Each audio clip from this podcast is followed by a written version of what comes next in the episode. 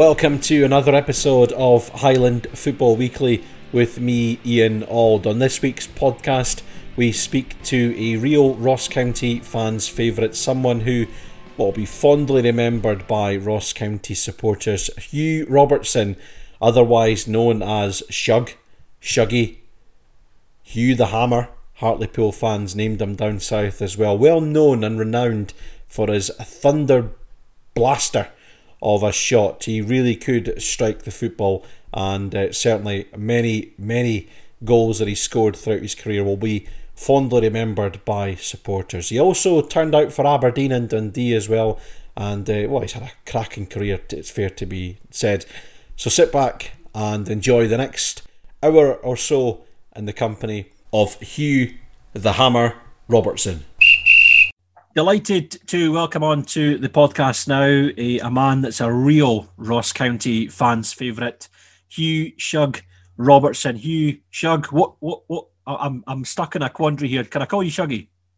Yeah, that's fine. Yeah, Perfect. not a problem. Shug, how are you?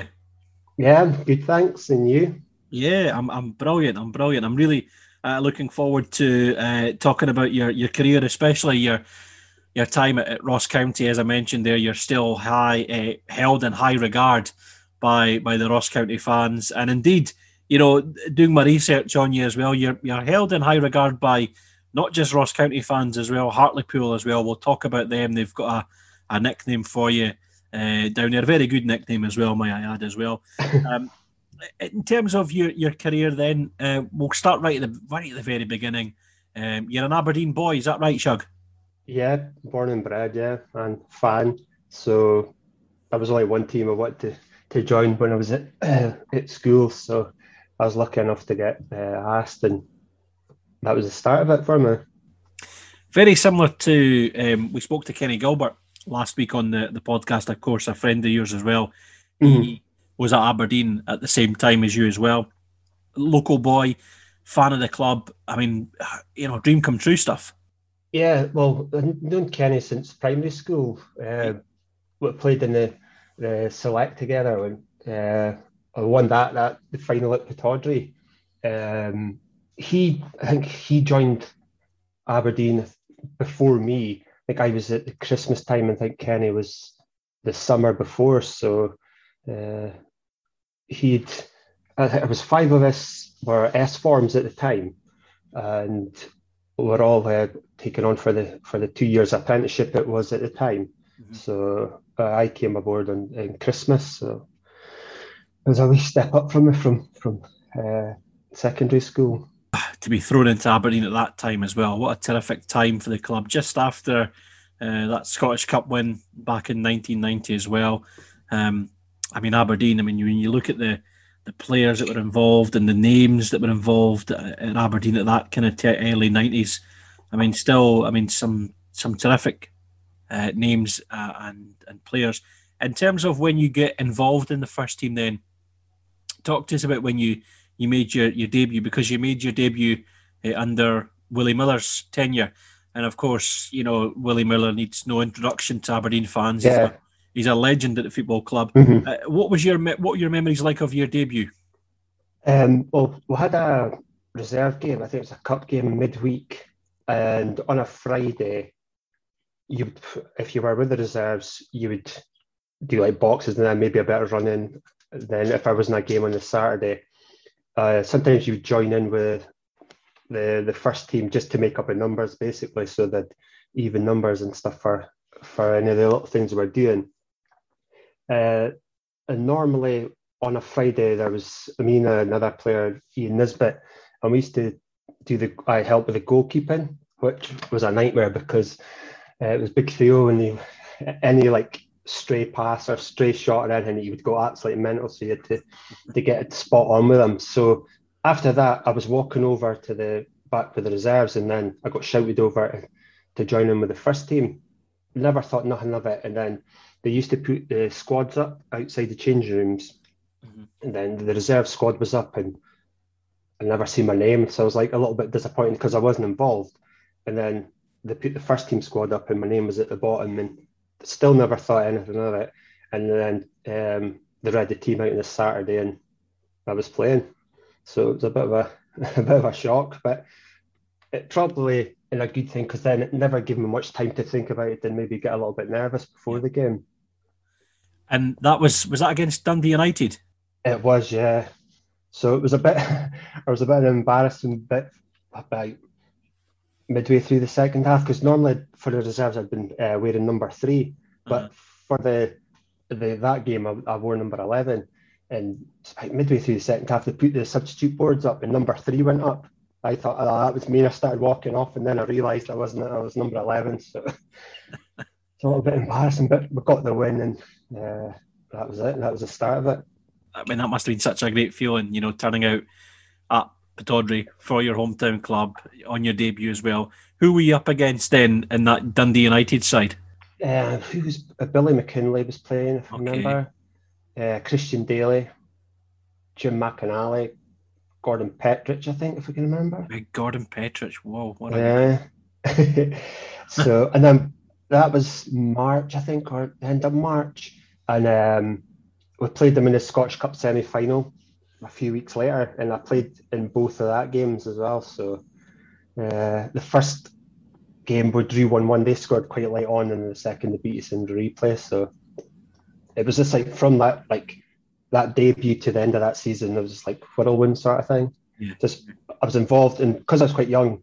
I was not involved and then involved and then not involved and then played the two semi-finals. And at the time, you just think because Aberdeen are that successful, they'll be in loads of semi-finals, loads of finals, and that. So you sort of take it for granted a little bit, but obviously that's not the case. And there was a few barren sort of seasons. So yeah. And I, I don't mean to rub the, the salt in the wounds, but again, it's uh, the aye, the trophies have have, have dried up of, of late as well. But you're right. I mean, there were there were some some very high points uh, in those early early nineties, and ran mm-hmm. Rangers very close as well uh, a number of seasons. In terms of Willie Miller, as I mentioned, the manager at that point as well. Uh, what about the, the, first team squad? But who who made you you know feel at ease as a youngster stepping into that uh, Pittodrie home dressing room? Uh, to be fair, I think most of them Aye. were well usually in the like Easter holidays, summer holidays, October holidays, because we were local boys and we were S forms, they took us in to train. So we would train with like the reserves and the uh, sort of youth team and that. So you were around them quite a lot. So they got to know you in that. And for us, like watching them, you're like, oh my god, that's so so that's so. But so you you get used to them. And then when I made my debut, Alex, I played alongside Alec McLeish. That's how long ago it was and he just spoke me right through the whole game, just non-stop, just taught me where to go, do this, do that, and that. So all I did was listen to him, and and that was that. But you had players like Alec Glacier, Jim Bett, Robert Connor, Stewart McKimmie, and even like the players, even like Eoin Jess and that, that were still younger at the time. All of them were just like guide you through games and stuff. I mean, to have Alex McLeish, I mean, Alex McLeish, um, you know, as someone who grew up and, and mostly knew knew Alex McLeish as a as a manager, you know, of course, mm-hmm. of, of Hibs and Motherwell and then Rangers in Scotland and, and down south, you know, having I think lockdown last year, there was a lot of you know um, games that I saw on television with Alex McLeish playing, and I mean, he just was a a bit of a Rolls Royce of a of a player. I mean, to to have someone you know, alongside you as you're making your way in the first team, kind of guiding you through. I mean, that that must that must have been brilliant. Yeah, because because it was sort of thrown on me that I was playing, and then you don't really have time to think. But as soon as the game starts, you're like 100 miles an hour in your head, and he just spoke the whole way through, non-stop. Uh, if I made a bad pass, or I made him. It was like not shouting at him. It was just like, right, do this, do that, and you end up just like listening to them, listening to them, listening to them, and then that's it. It just like comes natural that where you should be in that, and uh, it was easier to play alongside people like that. That yeah, it's like because you've got confidence in him as well, so you know he's got to win a tackle, you know he's got to win a header, and you know that he's not really going to make any mistakes. You mentioned earlier on there, of course, um, you were involved in the, the Scottish Cup semi-finals uh, in '94. Um, a year later, Aberdeen win silverware. They win mm. the 95 um, League Cup, Scottish League Cup final. They beat Dundee 2 0 at Hampden. We spoke to, uh, back last year to one of the, the key players that day, Big Donkey Shearer. Um, mm-hmm. You come off the bench um, in that second half in that game. I mean, you, you, know, you've you've broken into the Aberdeen team, you've made your debut, you've you've played in the first team, etc. To to come off the bench in a cup final and have a cup final winners medal in your back pocket as well. That that and I mean that's that's uh, that's fairy tale stuff. Yeah, especially that I hadn't really played a lot that season up until that point, and uh, at that time there was only like your two subs and your uh, sub goalie, so I, I, think Scott Thompson was in the squad. Big Brian Irvine was just coming back from his illness, mm-hmm. so naturally they were ahead of me, and I thought I was just well there just for the experience as well, being in the squad and that, and then they read my name out, and I was like on the subs bench, so it was a bit of a surprise, but it was a, a great day and that, and then got back down to earth because we had a, a reserve game uh, midweek, and I think we had two players sent off quite early at Kilmarnock, so it was a bit of a slog during that game. But the the cup final was just like again like one of that days you think it's a cup final you're going to have of them. Don't, it's not until you you like finish your career you think back to it that it was like a special day. Yeah, because it was a number of years after that. I mean, uh, I was at that cup final that the Aberdeen won the League Cup again in 2014 against Caley Thistle, and you just for a club the Aberdeen size, you know, trophies, especially after the 80s, were just you know expected. Um, your your memories of the final. I mean, you know, I mean, I've spoken to a number of guys who've won trophies at Hampden. You know, it must be such a, a special experience. What are your memories of, you know, for example, going and lifting the trophy and, and getting your medal? Was, to be honest, I can't really remember but a lot of it. It was just like, don't drop a cup. Because you used to see like Willie Miller on, like holding it up with one arm and that.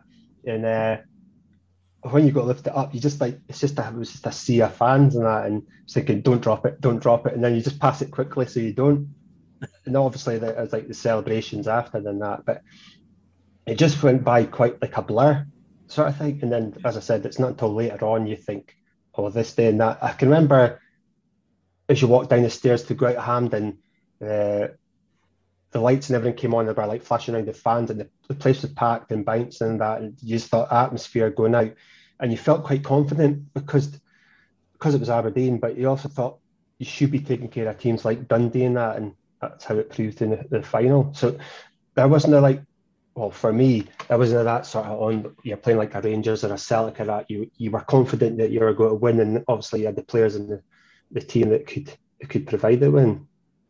One thing that's always intrigued me about that final, of course, it was sponsored by the Coca Cola. It was the Coca Cola Cup final, uh, as it was called back in '95, and uh, the the pictures always make me laugh after the game. Stephen Glass gets presented with a bike, uh, mountain bike. Uh, please tell me that you had a shot of that mountain bike after the game. I think there's a few people trying to get on it. Uh, it seems a strange sort of uh, prize to give somebody, but mm-hmm. did he? I think he raffled it off. Did he for the for Aberdeen? Okay. I think that's what he done. So yeah, normally it's a people will get a trophy and that, not, not a mountain bike, but yeah. Because Neil McCann uh, won, he won it the year after, and he he was on the losing side. And there's a great picture of him. He just looks, you know, confused at the fact it's not something you can hide, is it? no, no, exactly. And uh, I mean, I don't know. I don't understand how you're getting at the team bus, how you're yeah even taking up the stairs. ah, your spare bit, just crazy. Aye. Um, Roy Aitken, of course, is the manager at that time. Uh, things come to an end for you at Aberdeen and mm-hmm. move on to, ironically, the, the team that, that you beat in that League Cup final. You signed for Dundee shortly after as well. Um, mm-hmm. Talk to us about, about joining Dundee under uh, Cowboy John McCormack, who's been mentioned a couple of times in the podcast. Yeah, it, it came out of the blue. Uh, I hadn't been training. What, well, what happened was that offered me as a swap deal with Nicky Walker at the time at Partick Thistle, and I turned it down. So I, I didn't want to go to Partick Thistle, and then a week or so, two weeks later, I ended up training with Kev Christie, just the two of us. We were like sort of like cast aside, sort of thing. Mm-hmm. So we were doing running. We were coming in the afternoon and having to do running ourselves and away from the, the squads and that. And then I got a phone call and it was John McCormack and he, I met him in Aberdeen and he just spoke about the team and that. And uh, if I can remember, it's Billy Dodds, I think I spoke to. And obviously, he came from Dundee as well. He said how good a, a club and that was. And then so I ended up signing for them. Now, that, that Dundee side, um, we'll go into your, your spell, of course, at Dundee because you uh, that Dundee side win promotion from the mm-hmm. then first division to the um, to the Premier League or the SPL, whatever it was called back then. Now you um, you have a couple of loan spells uh, in your early kind of stages of your Dundee career as well, and I'm interested because, of course, as we talked about at the very start, you're you're a bit of a Ross County hero, um, but mm-hmm. you played for Caley Thistle too, um, and you had a loan spell at Caley Thistle back in 1998. Um, again, you know, to go and I'm assuming that it was to you know go and get some some game time under your belt. Uh, talk to us about that couple of months you had at uh, at, at Thistle. Oh, the first loan I had was at um, Brechin. Mm-hmm. Um, I hadn't, I hadn't played any type of first team games for Dundee that season. I, I have no idea why me and uh, Cowboy just totally like like not fell out, but I was maybe in two or three squads, and then that was it. I was not even like stripped at any point. And uh, I had a meeting with him on the Friday, and uh, he's like, "Do you still want to play for Dundee?" And that, and at that point, I was just like fed up of football. I just hated it, sort of thing. And uh, he says, "Come back on the Monday, and I will have a chat." And that, and it was more geared to me being released from him. So I went away on the the Friday, and I went out for a walk with my dog on the Sunday. And when I came back, yeah, Cowboy got sacked, which came totally out of the blue because they were top of the league and they just beat, I think, Hamilton were second in the league. So they opened up a bit of a lead and Cowboy had been sacked and Jocky Scott uh, came in. And obviously a knew Jocky from Aberdeen days. Yep. So uh, he pulled me in a meeting on a Monday and he's like, how are you? I was like, yeah, I'm fine. He's like, you still want to play football? Yeah. And he's like, okay, get out of my office. And that was it. And then he put me to out on loan to uh, Brechin just to get football. Uh, I think it was about five or six weeks, I think, till the end of the season. Mm-hmm. And then I came back in for the start of pre-season and uh, I had played a few the, the friendlies in that uh, the, the start of season that I played maybe a couple of first team games, but I wasn't regular. And uh, I got a phone call and saying that Caley, I think was it Richard Hastings, I think had done his knee. Mm-hmm. I think it was going to be out for a long time, and would I go up and uh, help him out? So I signed on loan for the three months and thoroughly enjoyed it. Uh, to the point that I was going to sign for them permanently. Okay. Once my loan was up, but um, jo- I, I never knew the time, but Jocky had like one of the scouts watching most of the games, and he had um, pulled me back in and said that I'd been doing well in that and I'd played. I left the last game the uh, against Alloa, and then I played uh, against Hearts for Dundee in the midweek, and then that was I was involved then. So that swayed me to staying at Dundee because it wasn't for that I probably would have signed for for Caley.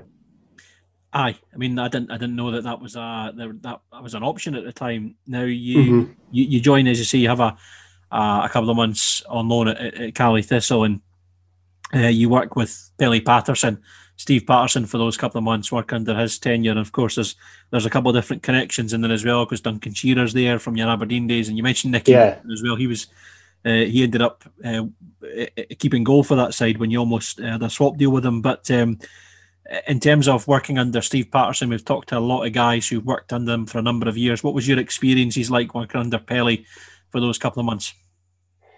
I think it was just because he was so calm about everything.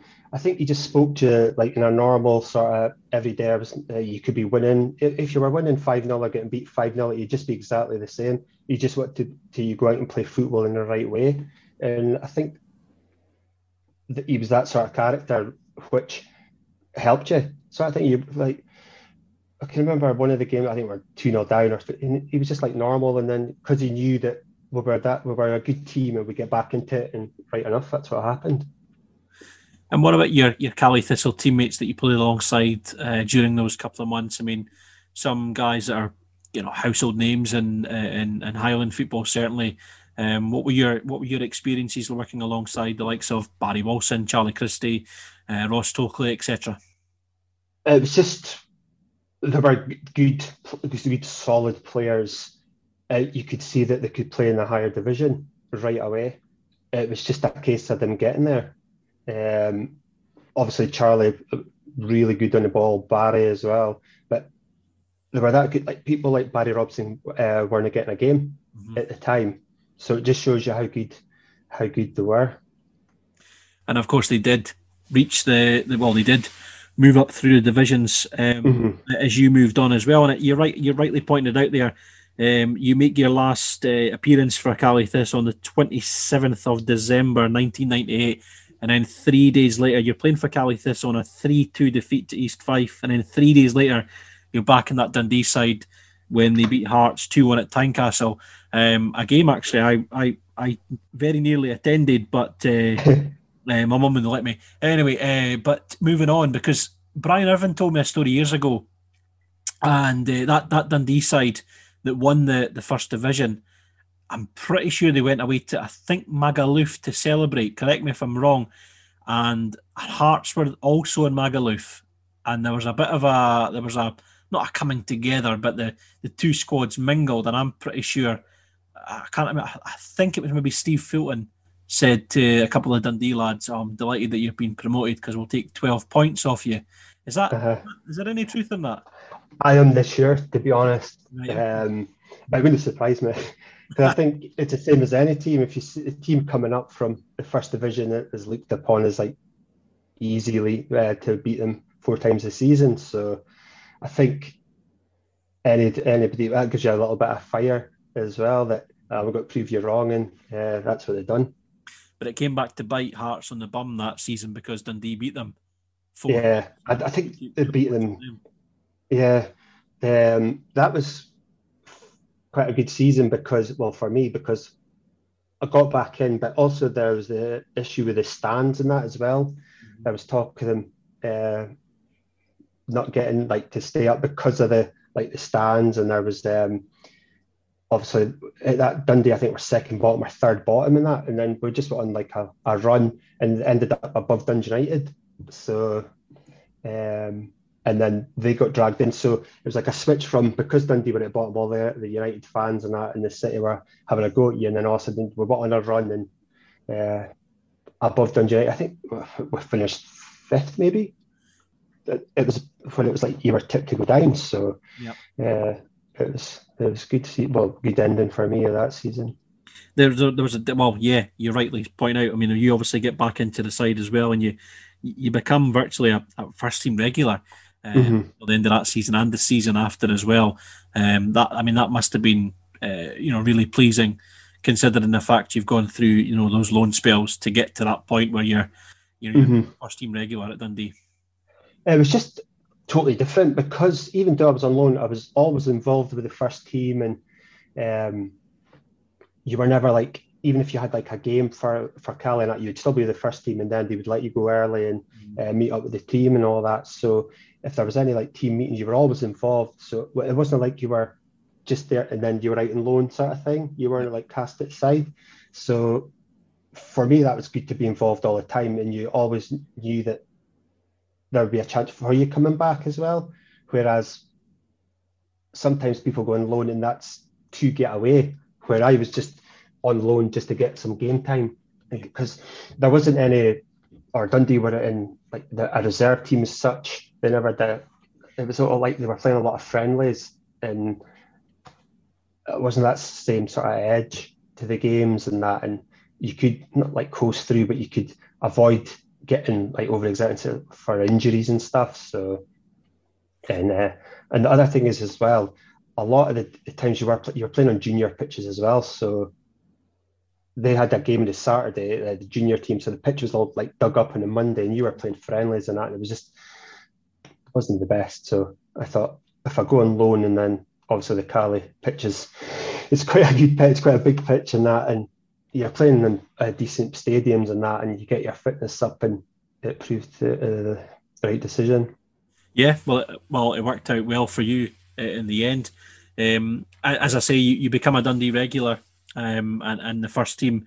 And when you when you look through the squad lists of that of you know you, you during your time at the uh, at uh, at Dens Park, I mean Rab Douglas was in goals, James Grady, Willie Falconer, some some big names, some some you know big mm-hmm. as well. What was that dressing room like? That was good. Yeah, you had uh, well it, Tommy Coyne was there as well. Yeah, he was, uh, and then even like players like Barry Smith and that was quite quiet as well, but there was always like banter and that. And obviously, you had the Jocky and you know, Jimmy Bone was assistant, so he would always come in, no matter if you've been beaten or when on the Monday, we'd always come in and try and rile everybody up and have a laugh and a joke and that. And so it was, it was a good atmosphere. There was no like superstars as well. No like oh no like everybody was like in it together, like putting a shift yeah, it, it, it seemed that uh, I mean that Dundee side now things change dramatically because Jocky Scott leaves 2000. His last full season in charge was 99 2000, and then things changed, and Dundee themselves went through this crazy spell over the next couple of years. Uh, mm-hmm. the, the, Italian brothers, the Bonetti brothers, uh, get brought in. Uh, Ivano Bonetti arrives as, as player manager as well.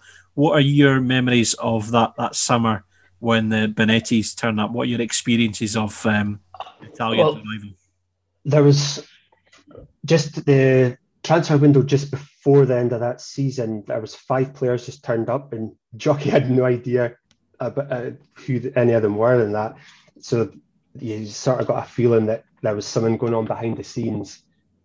And then obviously uh, Jocky left, and the Italians came in, and it was just a total different way of uh, training and playing in that. Uh, we went away to Italy for a week, and we trained over there. And some of the pre-season stuff we were doing, you were thinking, this is like so e- easy. Normally, pre-season, you're like absolutely blowing. Everybody hates pre-season, but a couple of uh, days we were doing like runs and that, and they were doing like hundred meter runs, and normally you've got to properly get in at a good time. And they were going, no, too fast, too fast, slow down, slow down. And you were like, all right. But eventually, when the game started, you never felt any different, like you'd lost any fitness in that. It was just they had a way of like building it up. Yeah. Um. So and then they started training in the afternoon to match like kickoff times and stuff as well. So a lot of it was like running, but like running drills rather than like actual running. It was more like for technique. Yeah. So a couple of times it did at the time you just want to play football, but they've got like a drill, a drill, they just drilled into you, drilled into you, drilled into you, drilled into you, and uh, was that you're like, oh my god, how long's this got to take and that, and then eventually you you click onto their their methods and that. So you could see a moment how they're successful, but you could also see the discipline side of it, how they weren't, because if things weren't going well for them in the games and that, they were just like start kicking people and and all the, the dirty tricks came out. So it's good. Obviously, some of the players that came in were like really, really good players, but some players would be in for like a couple of weeks and then you wouldn't see them again, and then somebody else would come in and then you wouldn't see them again. So it was a bit strange, a bit chaotic. If I remember, um, I mean, obviously the, the, the more high profile players like so, I mean, Ravanelli had a spell there and okay for a couple of games, and Caniggia was the, the big one. But mm-hmm. if I remember rightly, the likes of Juan Sara, Caballero, and then Saji, they're the ones that kind of stuck out the longest. And I mean, they, I mean, they, the times I saw them, I mean, they, they looked like really kind of classy players. Yeah, um, was unbelievable. Even in training and that, he really use the ball, uh, lose the ball. The ball would stick to him all the time, and he was just like effortless when he had it. Uh, Caballero before his injury was unbelievable as well. Uh, Juan Sara probably missed more than he scored, but he was just one of them that was in the right place at the right time. And a lot of the times that he would miss it before he did score. But the, as you say, that type of players were for us watching them and that, and then obviously Caniggia comes in and uh, he was probably out of them all the most approachable as well. Caniggia, you'd think that the career he's had and that he would he wouldn't be, but uh, out of them all, like uh, the foreign players that came in, he was probably the most approachable. Him and and um, Sadzi.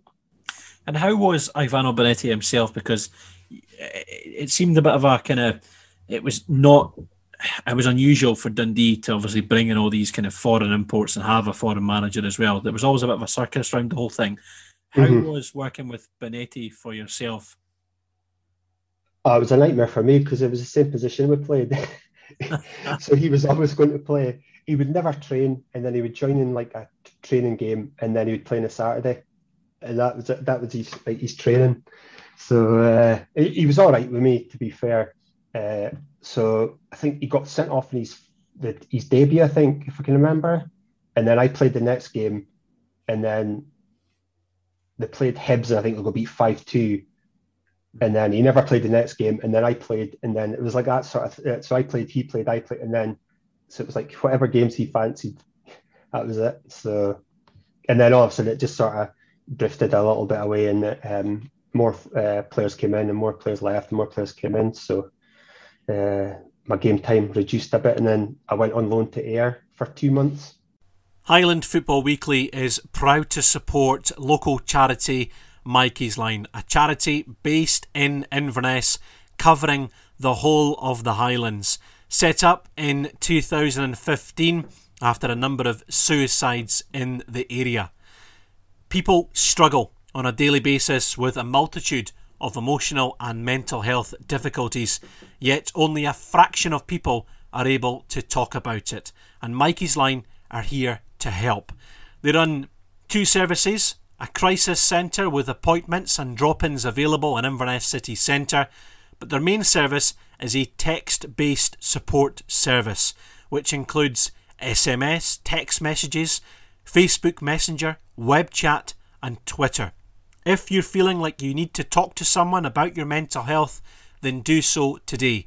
Text 07786 20 77 55. That's 07786 20 77 55. They're also available online, mikeysline.co.uk. They're also on Facebook, Twitter, and Instagram as well. Remember, it's okay not to be okay. Jocks Talking Balls is the new podcast where four football fans debate the biggest talking points in football history with some hilarious results. Diana Ross scores that penalty. There's an argument for the greatest goal of all time because she breaks the goal. She literally breaks the goal. Each week there's a different topic where the four of us have to come to a complete agreement on a final top five. Okay, let's buckle up. It's going to be a long night. Tipso's not in, Aldi's not in. I'd put a cross through them yet. Oh, Ross isn't happy. He's not happy. And that's where our real opinions come to the fore. They're just a, a skid mark on, on Highland football football. I just hate them. They're just a shambles of a club. And when comparing the two, I just find Dundee mm-hmm. deeply unpleasant. Sit back and reminisce as the debate takes all sorts of turns. It's the craziest, the most amazing goal celebration that we'll never see. If it makes these two boys wet the nick is the way it is now, then it has to be good. The back of that stand like has an asbestos warning. I mean, come on, Jesus. The Jocks Talking Balls podcast, a must listen for all football fans. Find us on Spotify and other podcast platforms now. Yeah, that would be worth listening to. I would love to hear that. Don't forget to give us a follow on Twitter at Highland Weekly. On Instagram, it's at Highland Football Weekly. And on Facebook, it's HFW Podcast. But for now, let's get back to this week's episode. You signed for Ross County. That's where, mm-hmm. as, I, as I say at the very start, you know, you're fondly um, or highly thought of by Ross County fans. You, you joined Ross County uh, in 2002 Neale Cooper uh, signed you back then. Um, leaving Dundee and, and moving to Ross County, what was the uh, what, what were kind of the, the background to the move, and what was the thoughts about heading to Dingwall? Uh, because the first team trained uh, at different times than the, the rest of the players, so they had like quite a like a smaller sort of first team squad that would train. Um, I think it was like two o'clock or three o'clock that we trained. So anybody not involved with training the youth team and uh, with Ray Farningham. Mm-hmm. So that, that, that, was good, enjoyed it. Um, and then I got a phone call saying, "Would you go up to to Dingwall for a like a trial?" And I was like, Yeah, no, no problem. So I went up and had like a two day sort of trial, and then and I had a meeting with Roy MacGregor. He just went to ch- like a general chat, nothing real. There was nothing like about contracts and that. Just I think he just wanted to see what like sort of person I was first and foremost. Um, so I did that, I think, and then he said that they would want to sign me.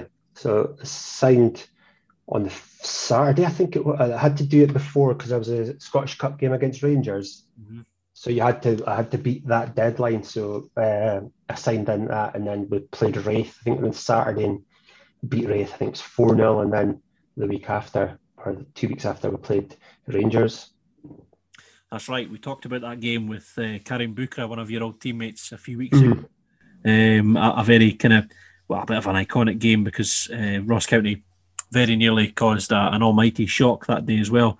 I thought we were going to get absolutely battered. See, when when it went 2 0, I thought, Yeah. oh my, because they had like Tore André Flo up front, like 15 million pound, and uh, we're 2 0 down after like 10 minutes. You think this could be anything, and then we managed to get back into it, and then we give them a, a big scare.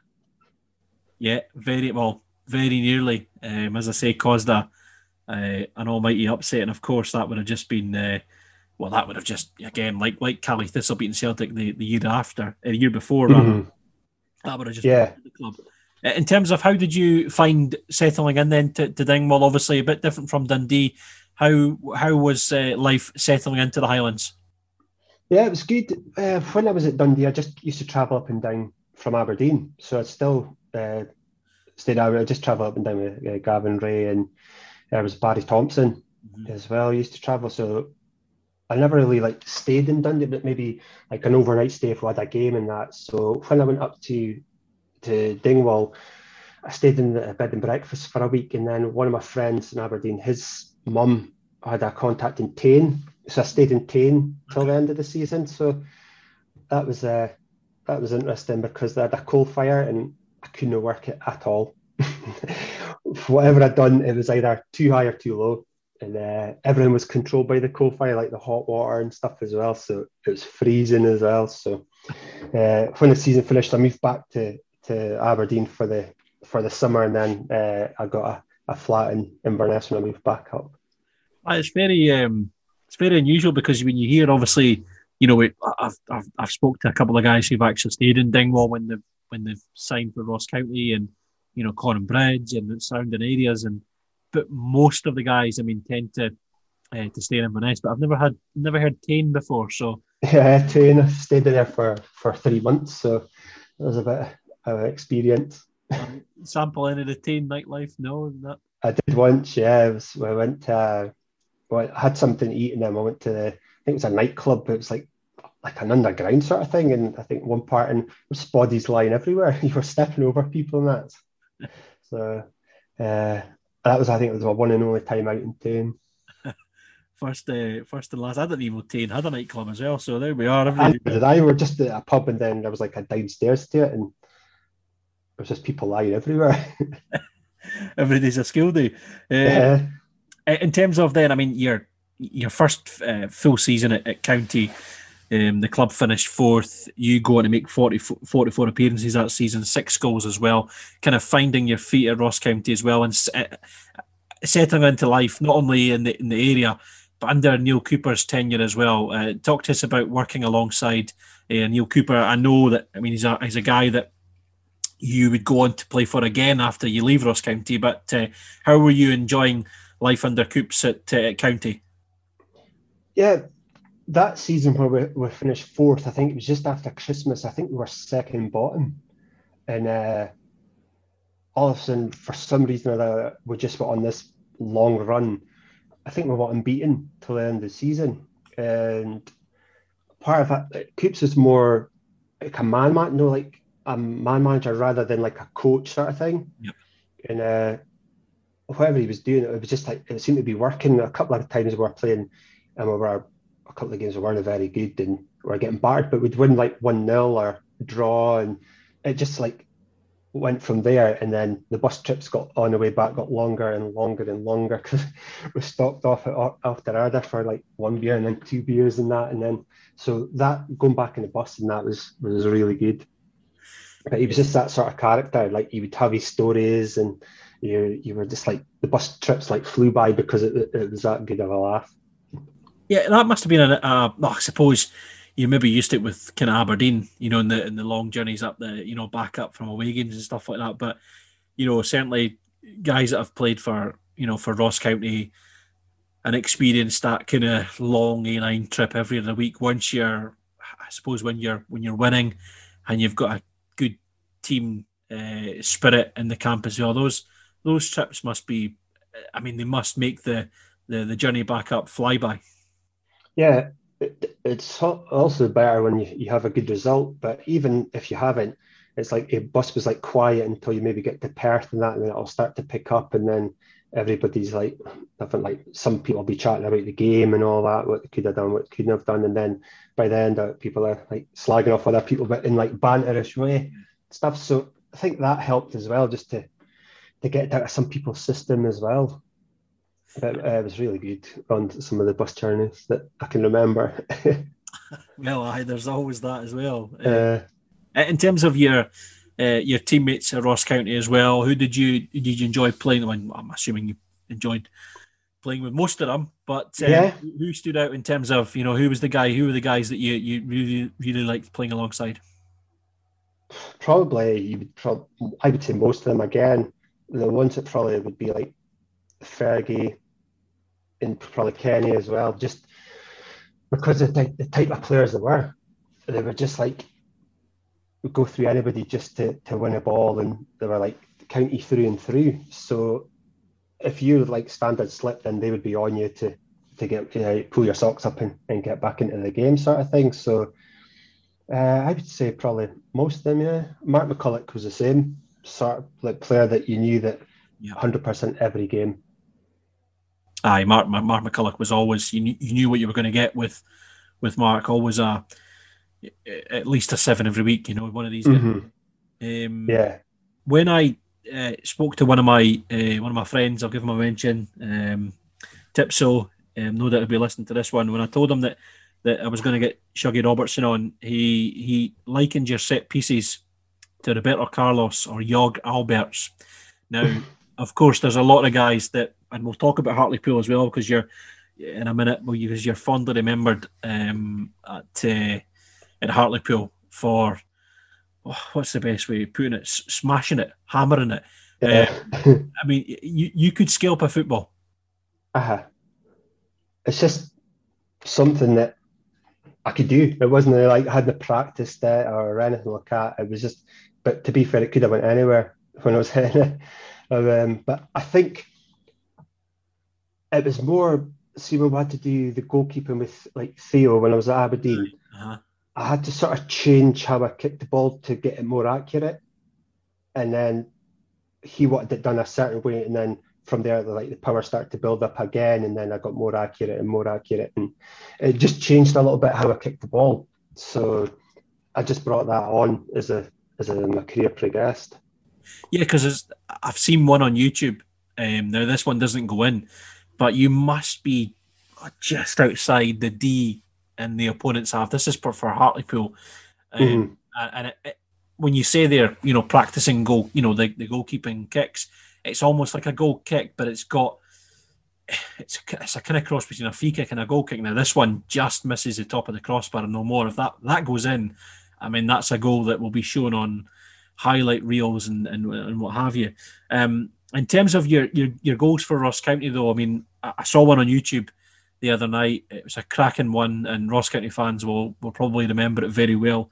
Uh, you beat Caley Thistle five one at at the Caledonian Stadium. Mm-hmm. Uh, you scored a fourth, I think, and and it's a it's a free kick six yards out, and I mean, okay, very difficult when you've got the eleven bodies on the line, but you, I mean, you you almost knock Mark Brown in, into the back of the net. It's obviously something that I suppose is a bit of you, you say their practice, but also technique, and you've kind of married the two together with this this ability.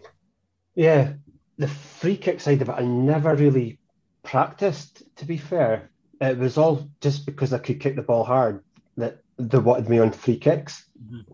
Uh, I had, I think it was one against Partick Thistle down at uh, part that I scored, and it wasn't supposed to be me kick, yeah, taking it. It was just like the last minute they shouted me, and I just run up and hit it, and it, it just stayed the same height all the way uh, in. But it's something that I'd never really practiced because then you start thinking, oh, I should be doing this, I should be doing that, and uh, especially when I had to take him for Hartlepool and that, I was just more get it on target.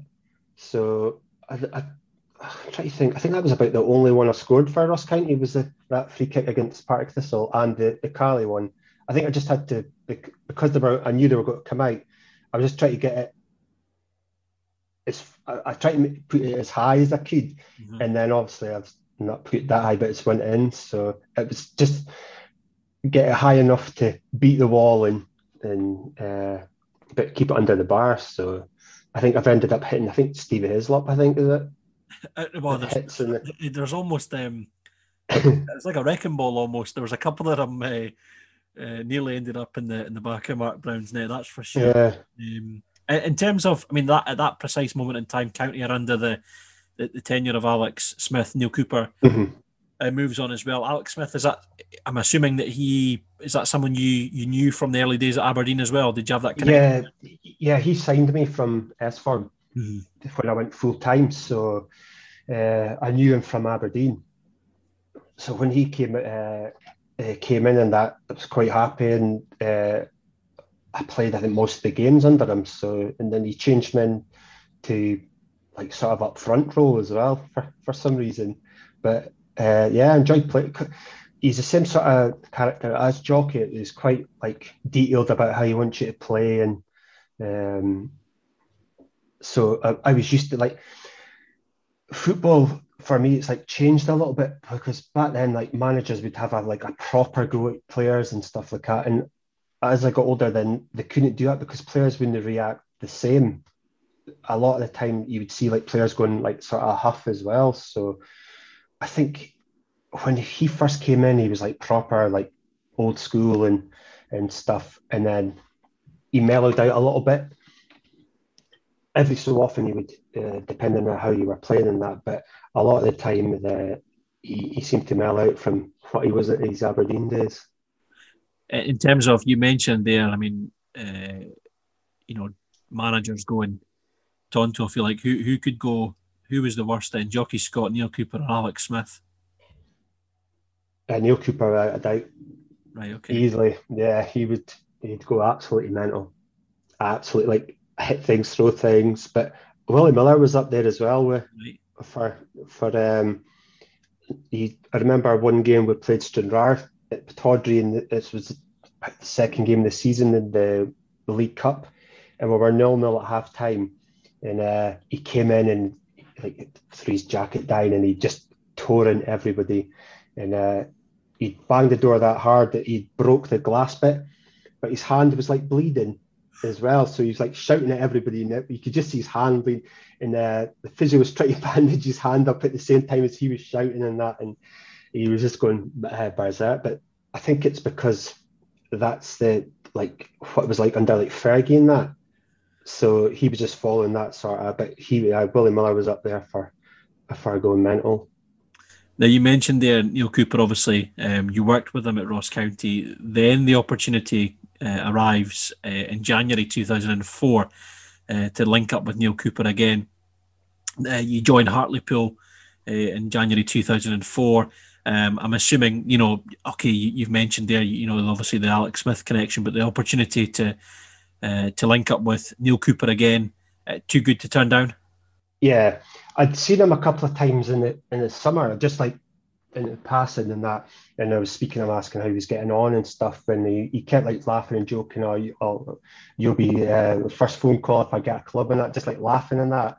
And then he, I spoke to him again in the January, and at that time, that's about the like I'd always wanted to try like down south and stuff, and that would have been about the only opportunity I would have got. So uh, I spoke to the chairman and Alex Smith and that, and they were wanting me to stay. And if probably if it wasn't Neale, then I probably would have stayed. But it was just too good a.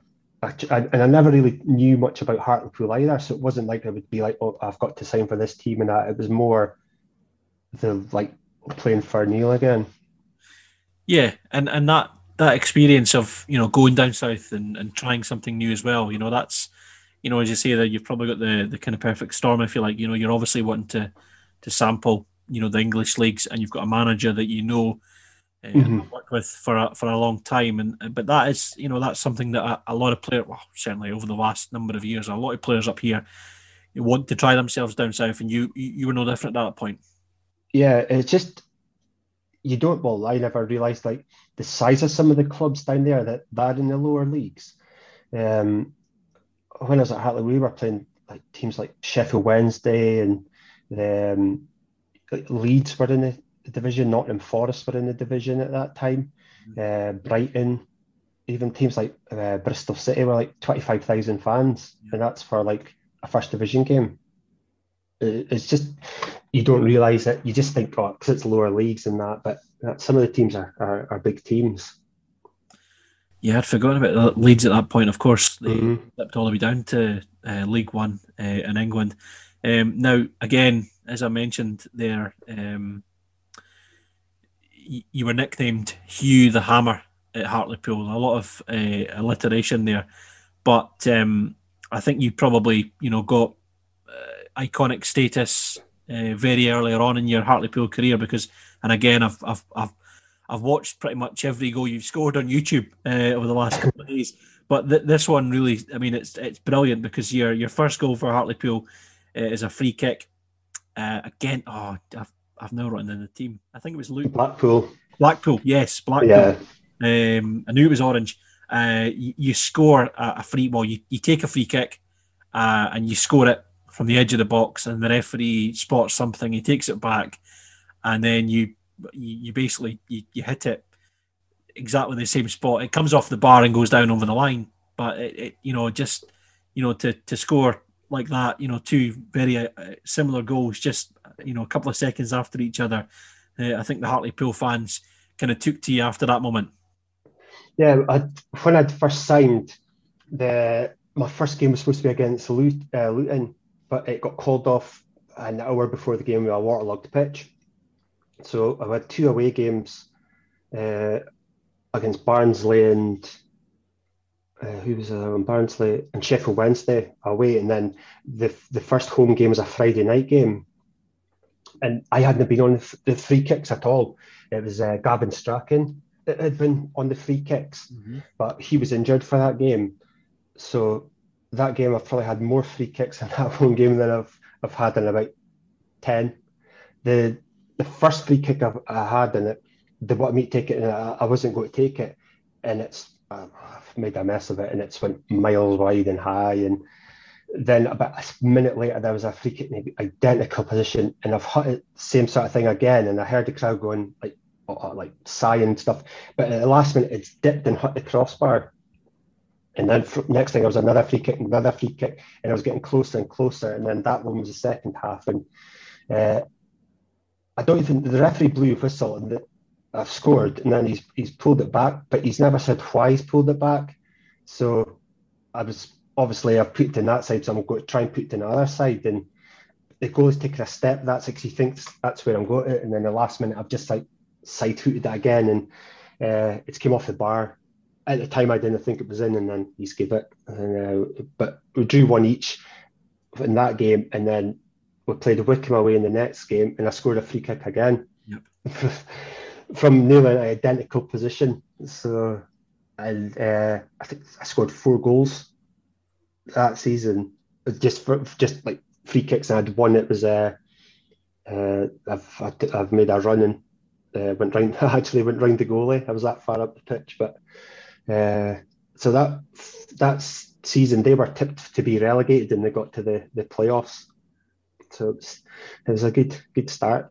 But during that game, I thought they were booing me, but the, they were actually going Hugh. but at the time, it sounded like they're booing me.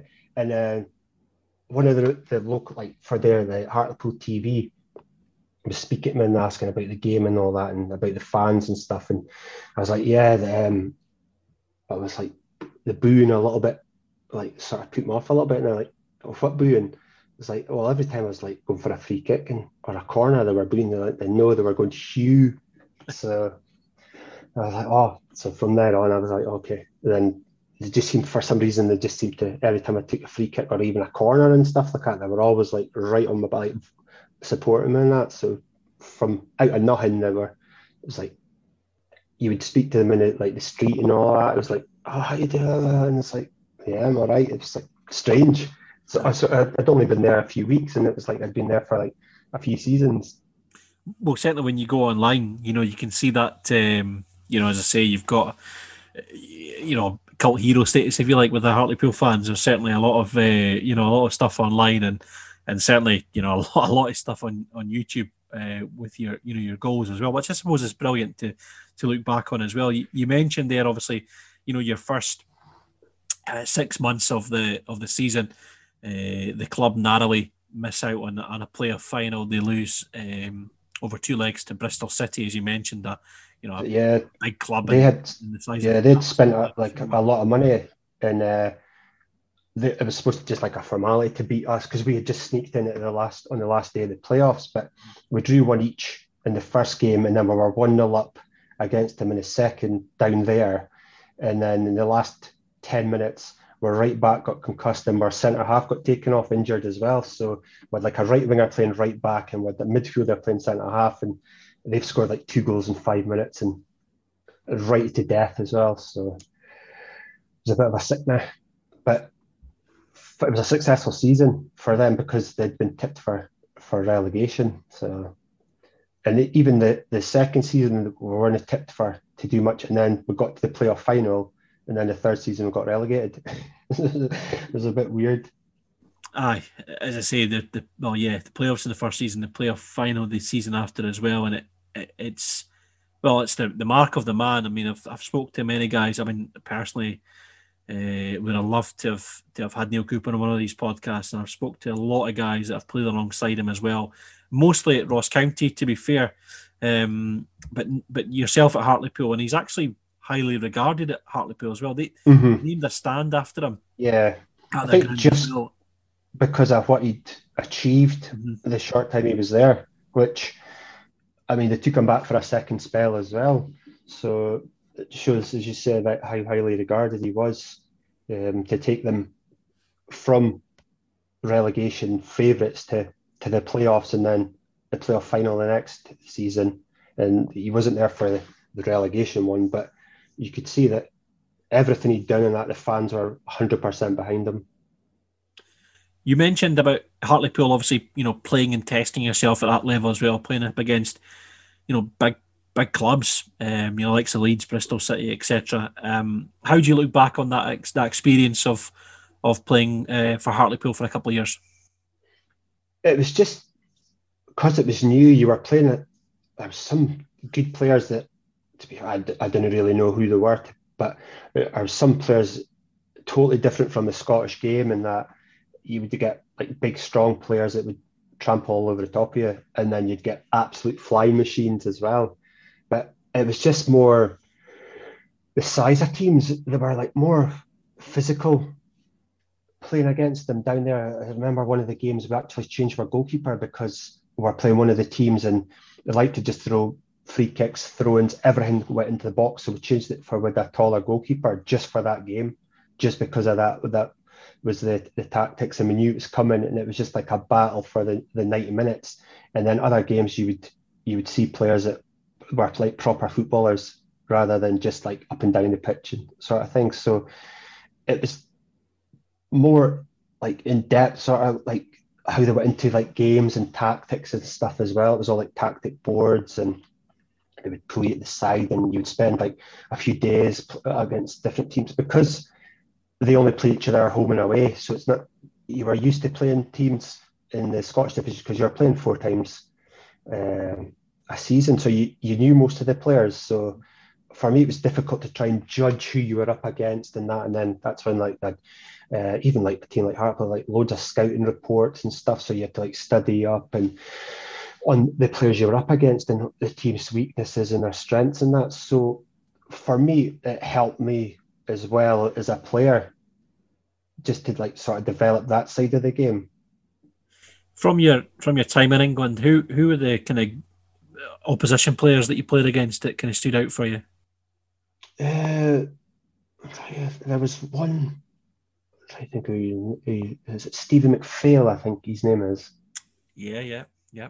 For Leeds, he was on loan. I think two Leeds, but you you could see him like take a ball anywhere and uh, just really really good footballer. There, was there was a few that it, it stood out that to be honest I can't remember like exactly their names and stuff, but you could see that some players had stepped down the division in that and they were really really good players and some of them are coming to the end of their careers and that, but they always seem to have that space when they got the ball. So it was just difficult to to try and mark them just because they've had that experience of playing at, at higher leagues. Your your spell at Hartlepool comes to an end, and then you're back in the Highlands. You're back at Ross County, of course, very different. You, you re-signed for Ross County in 2006. Um, very different Yeah, to Neale, your last Neale tried at Scott Leitch. Neale, Neale tried to sign me for Gillingham when he was a manager at Gillingham as well. Okay. I, I stayed at Hartlepool for the, the other year, and then when they got relegated, they released a few players. Uh, my contract was up, and I moved back up to, to Aberdeen. And when I was up there, John Robertson actually phoned me uh, if I would go to Livingston for a few days on trial. Okay. But uh, just before that, George Adams had, had called me and asked me to go up to, to Ross County. So I knew the club, I knew George, and uh, so I went up and I had the trial. And uh, I played against Scott Leitch a few times when he was at Hearts. hmm So I spoke to him and that, and I the, had a week's trial, and then they signed me. So uh, for me, going back to it, it was just like I knew the club, I knew the the, the people behind the scenes as well. So it was like like a perfect sort of move back for me. Talk to us about that. Um, a very different dressing room, I'd imagine, to the one you perhaps left because there was a lot of a, a, different um, different dressing room altogether. Obviously, you know, a crop of youngsters come in. Some Yeah, it was more. Uh, it was strange being like the. Was strange being like the, the older player for. I've been used to being like one of the younger ones in a changing room and that, and uh, going in there, you felt quite old. but they they did all the running for you, and uh, you just did the got the ball and passed it, and that they did all the hard work. But yeah, like um, Michael Gardyne and that, you could see that there were good players as well. So it was it was enjoyable to play alongside them. a lively dressing room with uh, the likes of A little bit, yeah. kicking about. Uh, him and Martin Scott, the two Martin of them, Scott, you could course. never. I, it was uh, definitely wasn't quite the two of them were, were on the uh, game. One of the had during the the pre-season there was like a big uh, bubble wrap roll, so they wrapped uh, midge up in it. So when they were walking down the corridor, when uh, Scott Leitch heard the door open, so they went to run, but obviously uh, Midge was like wrapped up. He just fell straight straight down and banged his head off the off the ground, and uh, everybody just left him. He was just like wrapped up in this bubble wrap. And then Scott Leitch came out and was going absolutely berserk because they were like messing around in that. But then that's just how him and uh, Martin Scott were, just up to no good all the time. I've heard, uh, well, I've, I've, I've, yeah, I've heard lots of stories about uh, Martin Scott and, and Michael Gardyne, and these, well, but at the same time, I think Derek Adams actually uh, talked about it.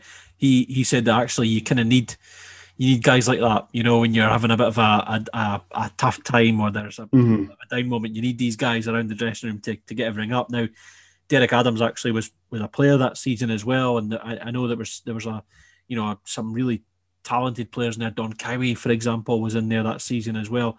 Uh, In terms of on the park, it, doesn't work for Ross County that season. The club get relegated. They do win the Challenge Cup.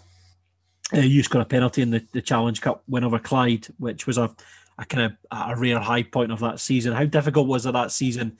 Uh, you know, being being relegated um, in your first season back at the club. I, th- I think at the start of the season, nobody really like thought like relegation and that. Even when we were like down near the bottom and stuff, you never really thought you were going to get relegated because you looked around the dressing room and we had really good players, uh, and then you you win a cup final, you think that'll be like a springboard, but we never really put a consistent run together. So when we did get relegated, it was you, you didn't really believe it because at the time the players were as like a group of players were a lot better than what most of the teams were in the league. It just for some reason uh, we couldn't string that run of games together to, to get us. We'd, we'd go maybe a couple of games, we'd get a couple of good results, and then we would fall back again, and then we got a couple of uh, good wins, and then we'd fall back again. We never really managed to, to clear ourselves.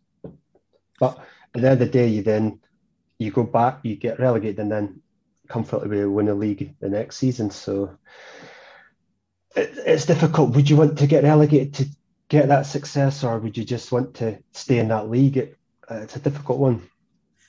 Now, obviously, as we know, history shows that, that Ross County bounced back and and went well, go on to have a, a tremendous couple of years. But it's always interesting because that season uh, covered the, the, the side, uh, the club very closely that season. And, actually, Scott Leitch is someone who, you know, it started off okay for Scott Leitch and, and ultimately ended in a bit of a disaster. And I know that Scott has been coaching ever since, but he's never had a, a management job on his own. Did you feel sorry for, for Scott Leitch that season and his kind of his only managerial uh, role, if you like, in his career? Did you kind of uh, have sympathy for for that season and what he was trying to? Could you see what he was trying to do behind the scenes and just didn't work on the pitch? Yeah, I think the more the season went on, the more you could see how frustrated he was to try and get his ideas across. Uh, and a couple of times that he was how he was wanting the game played, in that you could see that some of the players that we had weren't as I would say following his instruction. I think he just never had the talent to do it and I think you could see he was getting frustrated. And the more he, f- he got frustrated, the more he was like, try. Uh, it was just like going against the player sort of thing. And the players not stopped playing for him, but they knew that he would he'd be like that sort of like old sort of school manager. And it was difficult for him to cross, I think, from the player side of it to the to the management side because he would join in in training and he could still play without a doubt. But he could see in training that some of the boys would wind him up and that, and he would just take the bait proper, totally take the bait and try kick people and all that. And you could just see it was just like frustration in that. And uh, it was watching him, it was difficult for him to get his point across and as like a manager rather than a player. And I think that's why he's probably better like coaching Yep. and that side of it rather than like a man management side of it. But you did towards the end of it, you did feel sorry because you just looked like no matter how much effort he put in it, he just wasn't really getting getting anywhere. Yeah, and it ultimately ended in you know, ah, you know, relegation's never easy to talk about. Mm-hmm. Um, you you play your last game for Ross County January two thousand and eight. That's the season that the club uh, win the second division under Derek Adams and get back up to the first division. And of course, as we all know, have gone on to wonderful things uh, over Mhm. the last uh, couple of years or so. You you you you make 160 appearances overall for Ross County. Um, in terms of your your two spells at Ross County uh, combined, uh, good you know good memories, good good moments in a, a navy blue shirt for yourself. I think just the whole area up there, even when you go out in that, see even like nights out and stuff like that, you were speaking to Caley players, and there was it was, but even there was Caley and Ross County, two teams and like the fans and that, there was never any or like a Dundee Dundee United sort of that rivalry and that it was like a friendly rivalry, and anytime you were playing in games and that, the fans were always supportive, and even like behind the scenes and that, the the people are always behind you, and uh, just like a, a feel to the area. Uh, I had like no hesitation in going back to it uh, for my second spell and that. And as I said earlier, then probably if it wasn't for Neale, then I would have I probably still been uh, still been playing.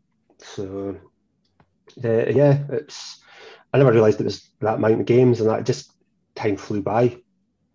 Well, that's I'm I'm I'm ably I'm ably assisted by the the, the brilliant Staggies archive online, which is providing me all these stats. 16 goals as well, just to add into that stat as well. Uh, I'm sure um, uh, many of those goals will will still be fondly remembered by Ross County fans as well. Uh, uh, obviously, we're we're in lockdown, whatever at the moment, and and we have been for on and off for the last uh, well, year now. Uh, in terms of before that, um, do you do you still get a chance to, to come up and, and visit Dingwall and, and see Ross County in action, or is that what you're you know? Do you have any plans to, to come back to Dingwall over the next uh, wee while or so once we're safe to do so, of course? Uh, I've not been up since since I left, um, but even uh, when I left, uh, I had an operation on my knee, and I was only supposed to be out for like two weeks, three weeks at the most. The guy said, and then had my operation, and uh, I, it was a letter came through, and it was like big long words, and I couldn't understand any of it, uh, all medical terms and that. So I gave it to the club doctor. He's like, "Oh yeah, you've got to quit." it's like what? Uh, and that was it. I had to, so I, tried to like carry on f- for a few months after that, and then uh, we were we were training one day, and I just took a touch of the ball. I've just passed it to the side, and as soon as I put my feet down, my knees just like buckled a little bit, and then I knew that was it. I had to stop. So that was the last time that I'd been up. Um, I think Kenny was talking about uh, a charity game, uh, but it got cancelled.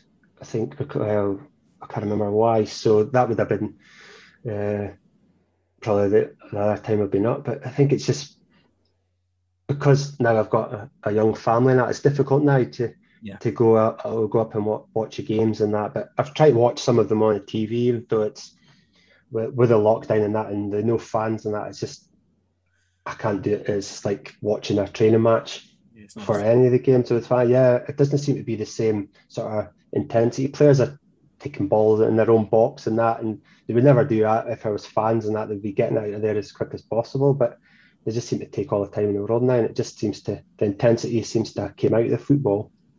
Yeah, uh, even I mean, even Ross County beating Celtic, uh, which was a fantastic result, of course, a couple of weeks ago.